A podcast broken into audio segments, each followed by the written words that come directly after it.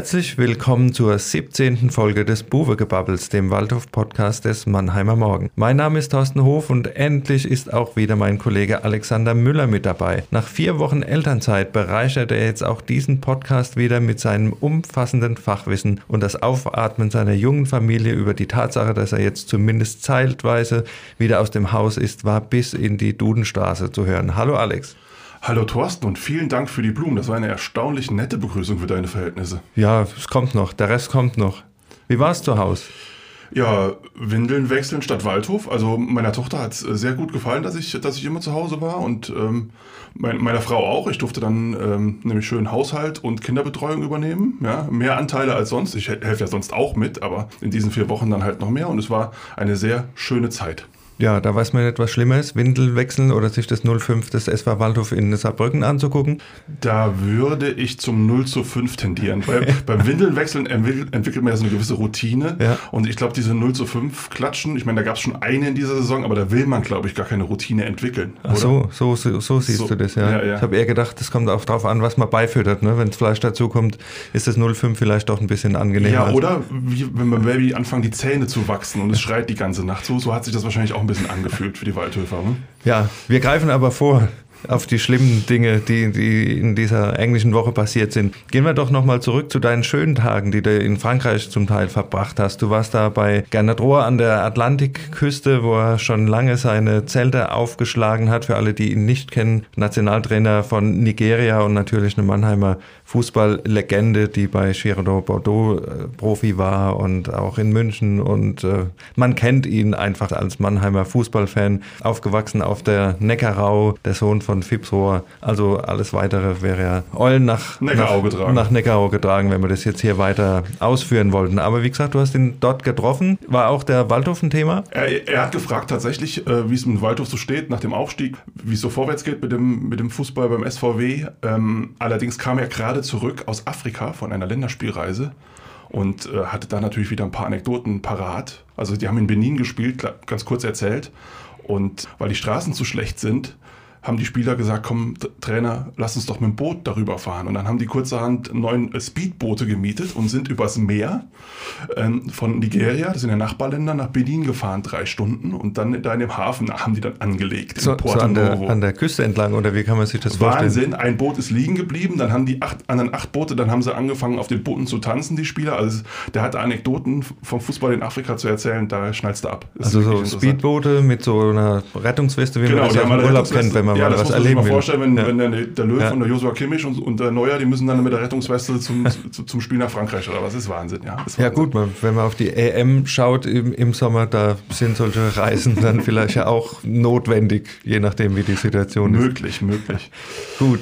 Aber kommen wir zum Ernst des Lebens. Äh, du warst ja dann pünktlich zur englischen Woche des SV Waldhof zurück, die wir jetzt einfach mal kurz Revue passieren lassen wollten.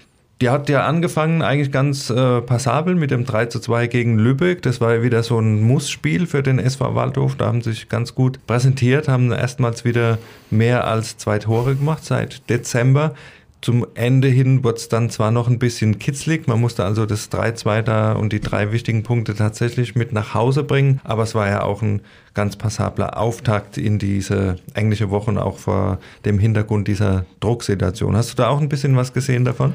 Ja, ich habe mir die Zusammenfassung von den Spielen angeguckt. Ähm, ich fand die vergangene Woche war irgendwie die komplette Saison komprimiert auf äh, sieben Tage. Also wenn sie gewinnen müssen, gewinnen sie. Das war das Spiel gegen Lübeck. Ähm, dann gab es äh, so unerklärlichen, unerklärliche Aussetzer, die Partie in Saarbrücken. Und dann gab es so ein Spiel wie gegen 1860, das so unter dem großen Motto stand, eigentlich ganz gut mitgehalten, aber dann äh, hinten die Fehler gemacht und vorne nicht schlagkräftig genug gewesen. Also es war alles dabei, was wir in dieser Saison schon so erlebt haben mit dem SV Waldhof. Was hängen geblieben ist, ist natürlich das 0 zu 5 in Saarbrücken, gerade für die Fanbase. Die war da dementsprechend erbost, dass man sich in dem Derby dann so präsentiert. Also mein Eindruck von dem Spiel war so ein bisschen, Glas hat die Frische gefehlt nach diesem Kampf gegen Lübeck. Der war gerade zwei Tage her. Da haben so ein bisschen die Körner gefehlt aber es war auch von der, von der Einstellung, von der Zweikampfführung, von der Präsenz, war es irgendwie nur so bei ja, 80, 90 Prozent bei einigen Spielern und das, das reicht dann natürlich nicht. Da wirst du gnadenlos bestraft. Dann hatten wir wieder die Situation, dass du äh, Gegentore bekommst, äh, wo du auch denkst, äh, Beispiel 1-0, da steht Donkor weit im Feld auf, der, auf seiner linken Seite, der Ball kommt darüber gespielt, da ist alles glockenfrei. Also das waren dann ja auch Gegentore, wo man es den Saarbrückern dann wirklich einfach gemacht hat und dann gut zum Schluss, sage ich mal, darf der Will noch seine zwei Treffer machen machen. Da wird auch dann munter ausgewechselt, um Kräfte zu sparen. Aber es war natürlich auch so eine Präsentation.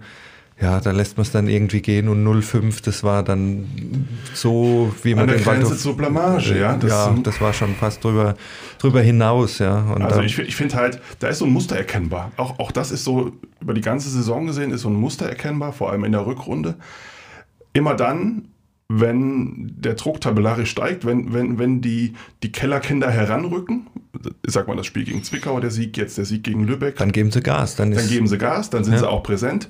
Und sobald man so denkt, man ist jetzt doch wieder im Mittelfeld angekommen, dann gibt es so einen Spannungsabfall und das hast du ja gegen Saarbrücken und zum Teil auch gegen jetzt 1860 gesehen. Oder ich erinnere nur an das Derby gegen Lautern, wo das eine ähnliche Grundkonstellation war und dann gehen die Spieler oft weg. Und dieses Problem hat Glöckner bisher auch nicht in den Griff bekommen, dass die Mannschaft halt immer ähm, mit einer gewissen Präsenz dann da ist. Ja, du sagst das Spannungsabfall, das hat man wirklich so ein bisschen, bisschen gesehen. Dann wird versucht, in der Halbzeit umzustellen, um halt noch den Anschluss zu schaffen irgendwie, um das Spiel zu drehen. Man muss auch sagen, wenn Mantitovic natürlich in der ersten Halbzeit den glasklaren äh, Ball da reinmacht und ihn nicht neben das Tor setzt, dann sieht es vielleicht wieder ein bisschen anders aus. Da ist wieder ein bisschen mehr, mehr Feuer in der Partie, ein bisschen mehr Glaube an sich selbst. Dann musste man allerdings umstellen auf die berühmte Dreierkette, die bisher noch nicht so richtig funktioniert hat in der Saison. Ich erinnere an das Spiel in 1860 äh, München auch 0 zu 5, wo Gerrit Gohlke eine ähnlich unglückliche Figur gemacht hat, wie jetzt auch dann in Saarbrücken als zentraler Spieler in der Kette. Da war er auch an, an zwei der Tore dann mehr oder weniger mitbeteiligt. Also das hat nicht funktioniert, dieser taktische Kniff. Man kann natürlich sagen, Respekt für die, die Mühen, da nochmal alles auf eine Karte zu setzen, aber wenn es dann natürlich so ausgeht, ist diese Maßnahme natürlich zu hinterfragen. Und wir haben jetzt auch am Samstag wieder gesehen, die Dreierkette, mhm. wenn du nicht die Dreierkette mit drei Innenverteidigern spielst, die absolutes Drittliga-Niveau haben, da kriegst du ein Problem. Wir hatten die Situation äh, mit Jan Just auf der, auf der linken Seite diesmal dieser Dreierkette. Das erste Tor ging klar mit auf seiner Kappe. Dann war noch eine zweite Situation, wo er den Wilsch einfach da mal köpfen lässt. Da kann es auch schon früher 0 zu 2 stehen. Also um diese taktische Variante zu spielen, da brauchst du einfach auch das Personal. Da habe ich ein bisschen ein Problem damit, ob die tatsächlich alle so reif sind, um das zu können. Wenn du vier, wenn du vier Stück von der Klasse Segert Verlat hast, dann kannst du das machen. Aber bei den anderen zwei, die hinten dran stehen, habe ich da immer so ein bisschen Bedenken, wenn diese Formation aufläuft. Thorsten, du erinnerst dich an den Januar? Sieben Spiele ungeschlagen mit einer Dreier- oder Viererkette? Du erinnerst dich, es war eine Viererkette. Also die Stabilität im Januar ist zurückgekehrt mit einer Viererkette. Es scheint so zu sein, dass dass Glöckner ein Fan dieser Dreierkette ist. Ja, also er spielt es gerne. Mein Eindruck deckt sich mit deinem, dass diese Dreierkette vor allem mit den personellen Möglichkeiten, die der SV Waldhof da hat, äh, nicht der Weisheit letzter Schluss ist. Also nichts gegen Jan Just. Das ist ein, ein junger, ambitionierter Spieler, aber der hat natürlich nicht dieses Drittliga-Top-Niveau, was du gegen so einen Gegner wie 1860 München dann einfach brauchst, ja. Und ich bin der Meinung, wenn man Ausfälle hat, wie gegen 1860 war ja Marco Schuster gesperrt, am besten ist es dann, wenn die Mannschaft irgendwie ein Korsett hat, eine, ein System hat, in dem sie sich wohlfühlt und an dem sie sich orientieren kann. Dann kannst du dann auch, dann kannst du auch Spieler reinbringen auf, auf gewissen Positionen, die dann halt auch besser funktionieren. Wenn du allerdings so Eckpfeiler wie, wie Schuster ersetzen musst und dann auch noch das System änderst, sorgst du für so eine Konfusion, dass du nach 18 Sekunden ein Gegentor gegen die Löwen bekommst, gegen die Münchner Löwen bekommst. Das muss man, muss man halt einfach sagen. Das geht mit dem Trainer nach Hause, finde ich. Oder du musst es halt äh, einfach defensiver interpretieren, indem die Außenspieler aus dem Mittelfeld weiter hinten stehen, dass du eher so eine Fünferkette spielst. Was ja, aber ja was, was, hätte denn gegen 1860, was hätte dagegen gesprochen, eine Viererkette aufzustellen? Äh, links Kostli, rechts Marx, Verlat und Gurke. Das wäre eine akzeptable Viererkette. Ich bin jetzt auch kein großer Gurke-Fan. Ich halte den auch für tendenziell ein bisschen überbewertet.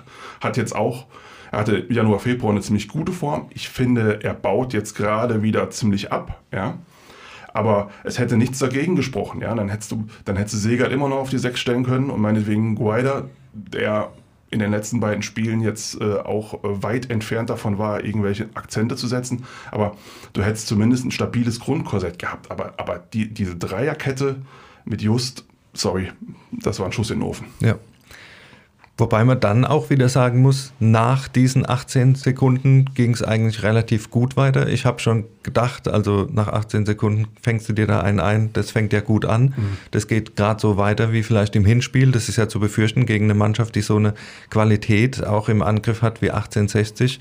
Der Waldhof hat sich dann aber sehr gut präsentiert, eigentlich hat auch äh, Chancen gehabt, zum Ausgleich zu kommen war spielerisch und läuferisch, kämpferisch auf der Höhe, war so mein Eindruck auf jeden Fall. Also ein Punkt wäre durchaus verdient gewesen, umso ärgerlicher dann natürlich, dass du die ganze Zeit dann hinterherläufst, wobei man in der zweiten Halbzeit dann sagen muss, hatte München dann schon die klaren... Ich erinnere mal diese Dreifachchance ja, ja, da. Also schon die klaren, also Königsmann musste einmal gegen Mölders mhm. äh, alleine retten, dann die Chance, die du jetzt gerade angesprochen hast, äh, als zunächst Königsmann rettet und Seger dann auf der Linie. Also wenn es da früher 2-0 steht für die Löwen, muss sich niemand beschweren, aber gut an einem guten Tag und die Bälle sind nicht rein, kriegst du so ein Spiel nach Hause, kommst mit dem 0-0 gegen Aufstiegsaspiranten raus, gehst äh, aus der englischen Woche dann halt mit den vier Punkten und das wäre, sage ich mal, okay gewesen. Jetzt hast du wieder die Drucksituation. Eigentlich musst du jetzt in Haching schon wieder gewinnen, weil auch die Konkurrenz unten natürlich gepunktet hat, zum Teil auch vorbeigezogen ist jetzt am Waldhof. Der SVW ist jetzt auf Platz 14 angekommen mit seinen 42 Zählern. Also man hat jetzt wieder eine Situation, wo du eigentlich in Haching gewinnen musst. Sagt jeder gut, Schlusslicht. Aber ich erinnere da auch nur ans, ans Hinspiel ja, das ist auch eine Mannschaft, die Fußball spielen kann. Inwieweit die jetzt natürlich äh, in der psychischen Verfassung ist, weil da ist der Zug jetzt eigentlich abgefahren, ist eine andere Frage. Aber du hast jetzt wieder eine Drucksituation aufgebaut, die eigentlich ein bisschen unnötig ist. Ne? Ja, ich finde auch, es ist jetzt, äh, wir haben jetzt vier Tage vor, äh, vier Spieltage vor Saisonende. Und man ist immer noch, zumindest so ansatzweise im Abstiegskampf, so hat man sich das ganz bestimmt nicht vorgestellt. Und das wäre auch zu vermeiden gewesen, meiner Meinung nach, die Entwicklung in der Rückrunde, wenn man mal diesen, den guten Januar da ein bisschen ausklammert, die ist dann doch viel zu wechselhaft. Und ich halte es für sehr, sehr problematisch, auch was die Position von Trainer Glöckner angeht, da können wir ja später vielleicht nochmal drüber reden, dass man sich jetzt doch so lange nicht hat von, aus, dem, aus dem Keller komplett befreien können. Schauen wir einfach mal auf das Restprogramm der Kandidaten, die da noch Tuchfühlung zum Tabellenkeller haben. Wir haben es angesprochen, der Waldhof mit seinen 42 Punkten.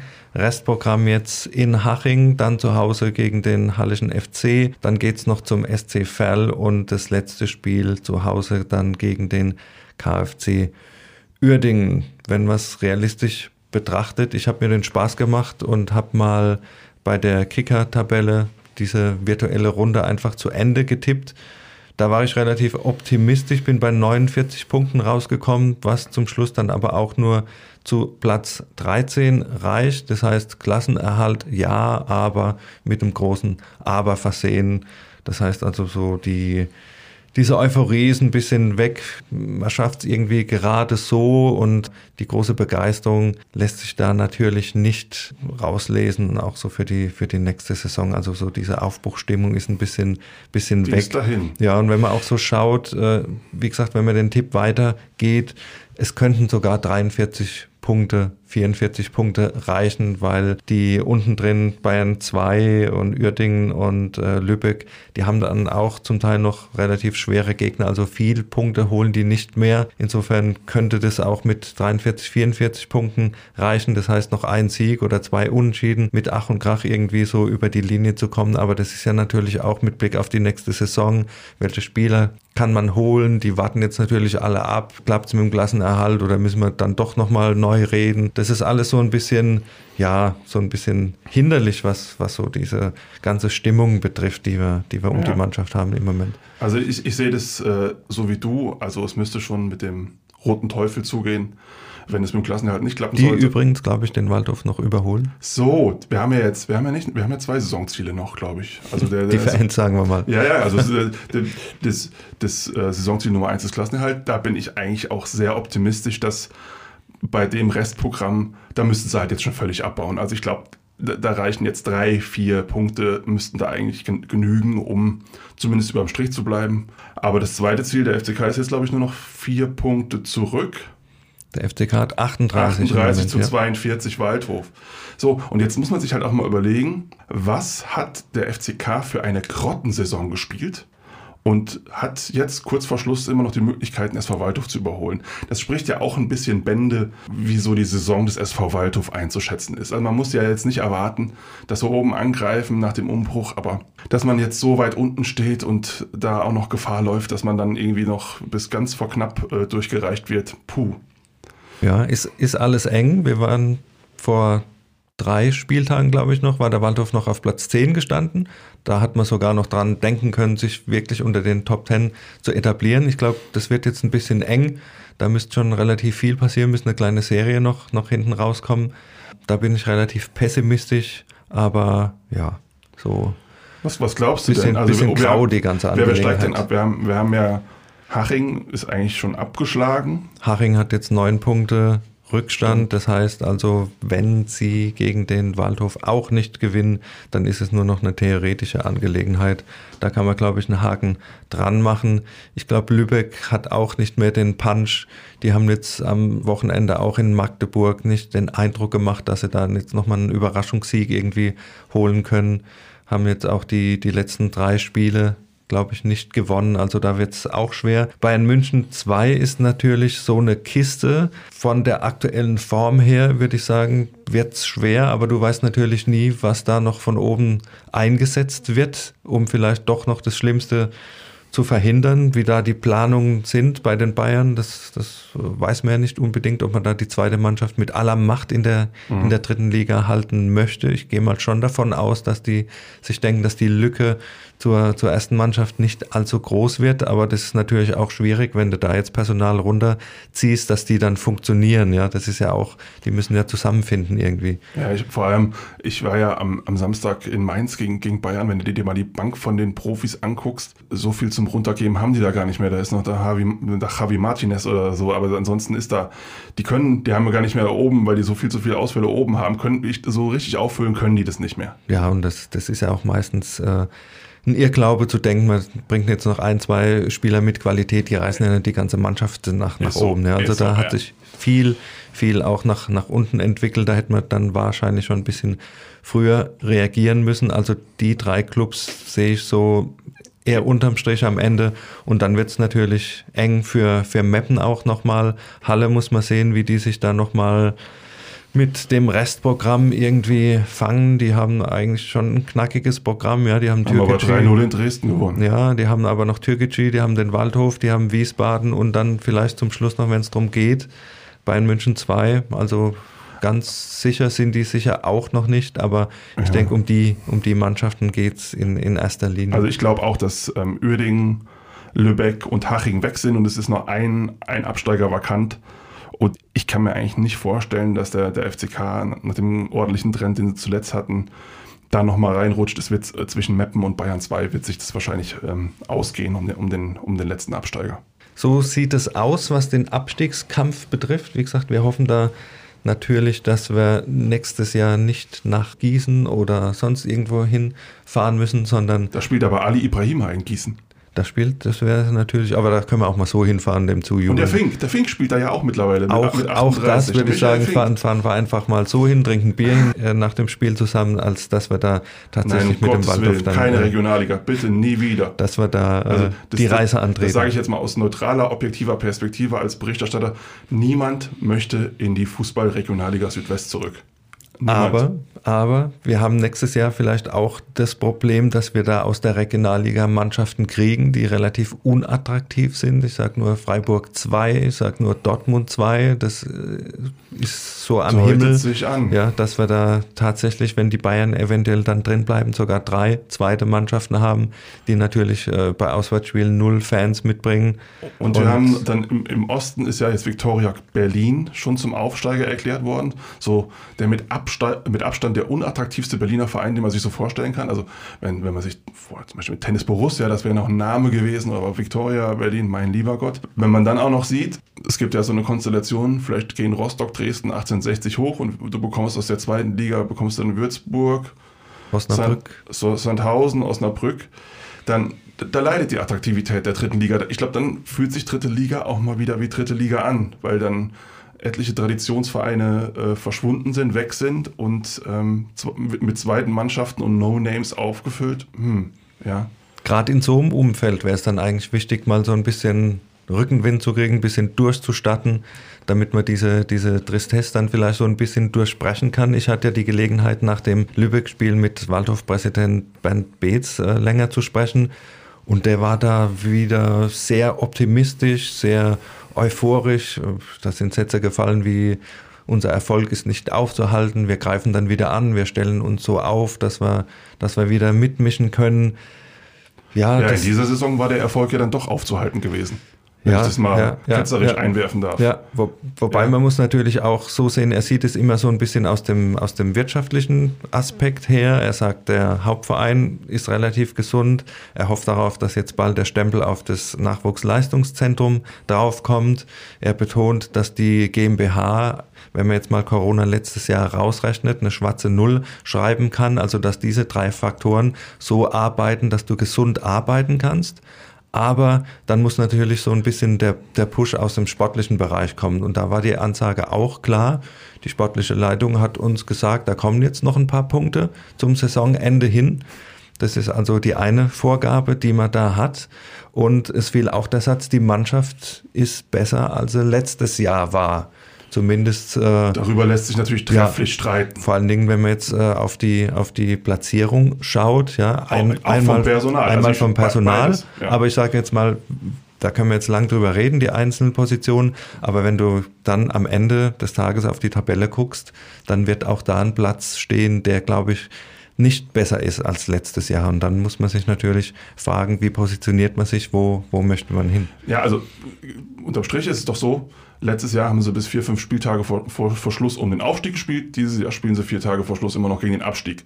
Also wenn, wenn man mal die sportliche Entwicklung jetzt mal auf einen, auf einen kurzen, prägnanten Nenner bringen will, ja, das, man darf das auch nicht alles verallgemeinern und nicht nur schwarz und weiß. Da gibt es ja viele Schattierungen dazwischen, aber das ist erstmal der sportliche Trend. Also der kann jetzt zumindest in dieser Saison nicht zufriedenstellend sein. Also ich, eine sorgenfreie Saison irgendwo auf Platz 10 wäre dann wahrscheinlich nach dem Umbruch hier noch okay gewesen, aber es ist jetzt schon im sportlichen Bereich eher ein Abwärtstrend zu erkennen gewesen. Oder siehst, siehst du das anders? Nee, ich finde dann vor allen Dingen, wie gesagt, die Aussage, die Mannschaft ist besser als letztes Jahr, dann doch äh, relativ prägnant, weil dann muss es ja an irgendwelchen anderen Faktoren liegen, dass das, was besser ist, nicht auf den Platz gebracht wird.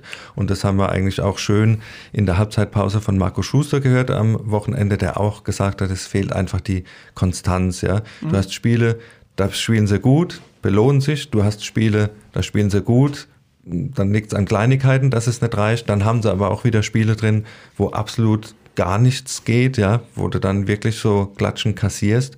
Und diese Wellenbewegungen, die machen es halt dieses Jahr aus, dass du einfach nicht mhm. in die Pötte kommst, dass du nicht einfach in so ein so Flow kommst, wie, wie der im Januar war, dass man so eine ja, du brauchst ja nicht immer unbedingt eine Serie von sechs Spielen ohne Niederlage. Es langt ja, du gewinnst äh, zweimal, dann Absolut. verlierst du eins, dann gewinnst du wieder zweimal, spielst unschieden, dann kannst du mal wieder zwei verlieren, aber du bewegst mhm. dich immer in so einem Feld, wo das alles so ein bisschen in den, in den Bahnen ist, aber du hast diese ständigen Ausreißer nach oben, nach unten und so diese Konstanz hat sich nie so richtig eingestellt, wobei man da natürlich auch sagen muss, viel Verletzungspech auch auf bestimmten Positionen. Vor allem es, im, in der ersten Halbserie. Ja, es konnte sich keine ja. Mannschaft irgendwie so auch richtig einspielen, wo du immer nur, sage ich mal, einen rausnehmen musst und den nächsten ersetzen. Also da war auch schon viel Pech mit, mit dabei, aber der Trend, so diese, diese Wellenbewegung, wenn du mal so ein Lineal anlegen willst, da geht es dann halt oft sehr nach oben mhm. und nach unten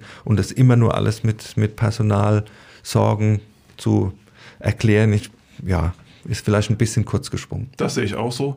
Ähm, ich habe das, das Interview von dir mit, mit Beetz natürlich auch gelesen. Ähm, ich habe da so, ein, so, so, so einen klitzekleinen Punkt anzumerken. Ich meine, wenn man so markige Sprüche raushaut wie unser Erfolg äh, ist nicht aufzuhalten, weckt man damit natürlich auch eine Erwartungshaltung. Das, das, das, dessen muss man sich ja bewusst sein. So. Und die Erwartungshaltung als Fan würde ich mir dann sagen, wenn, wenn der Präsident und Geldgeber äh, sowas erzählt, dann geht es ja nächstes Jahr bestimmt wieder Richtung Aufstiegskampf zweite Liga, oder? Und wenn man dann aber weiß, dass der, dass der SV Waldhof vom äh, Etat her eher im unteren Mittelfeld der dritten Liga, vom Lizenzspieleretat eher im unteren Mittelfeld der dritten Liga angesiedelt ist, gibt es da so ein bisschen eine Diskrepanz zwischen der Erwartungshaltung, die geweckt wird, und den sportlichen Möglichkeiten, die durch den Etat hergegeben werden. Ja? Und das finde ich, weil das setzt natürlich die, die sportliche Leitung extrem unter Druck. Hier, unser Erfolg ist nicht aufzuhalten, jetzt macht mal. Und die müssen aber dann halt schon mit vor, vor allem im Vergleich zu den Top-Vereinen beschränkten finanziellen Mitteln arbeiten und das ist dann halt nicht so besonders fair.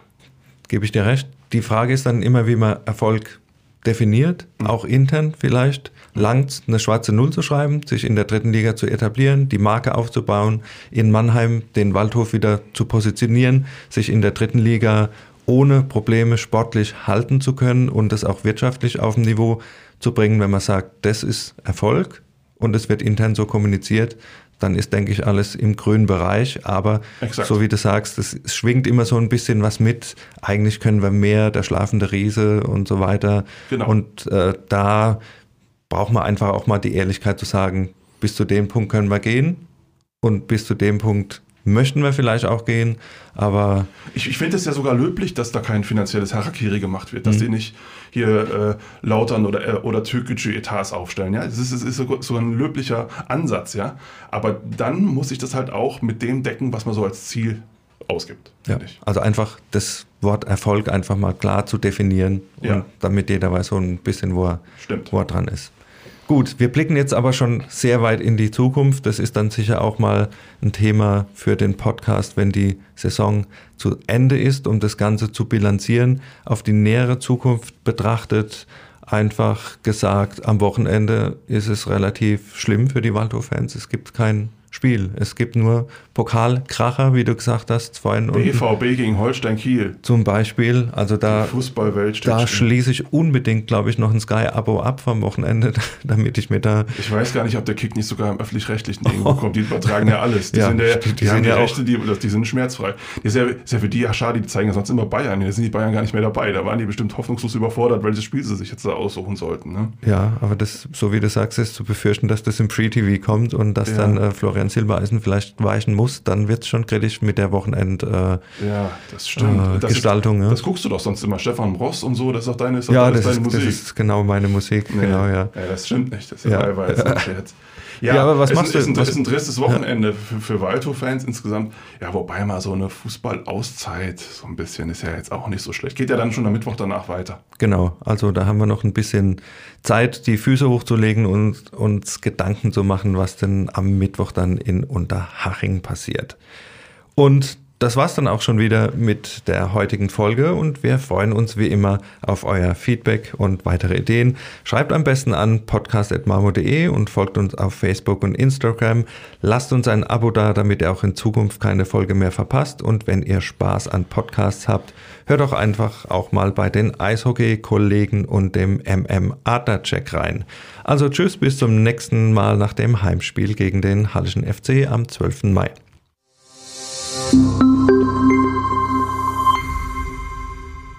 Ein Podcast des Mannheimer Morgen.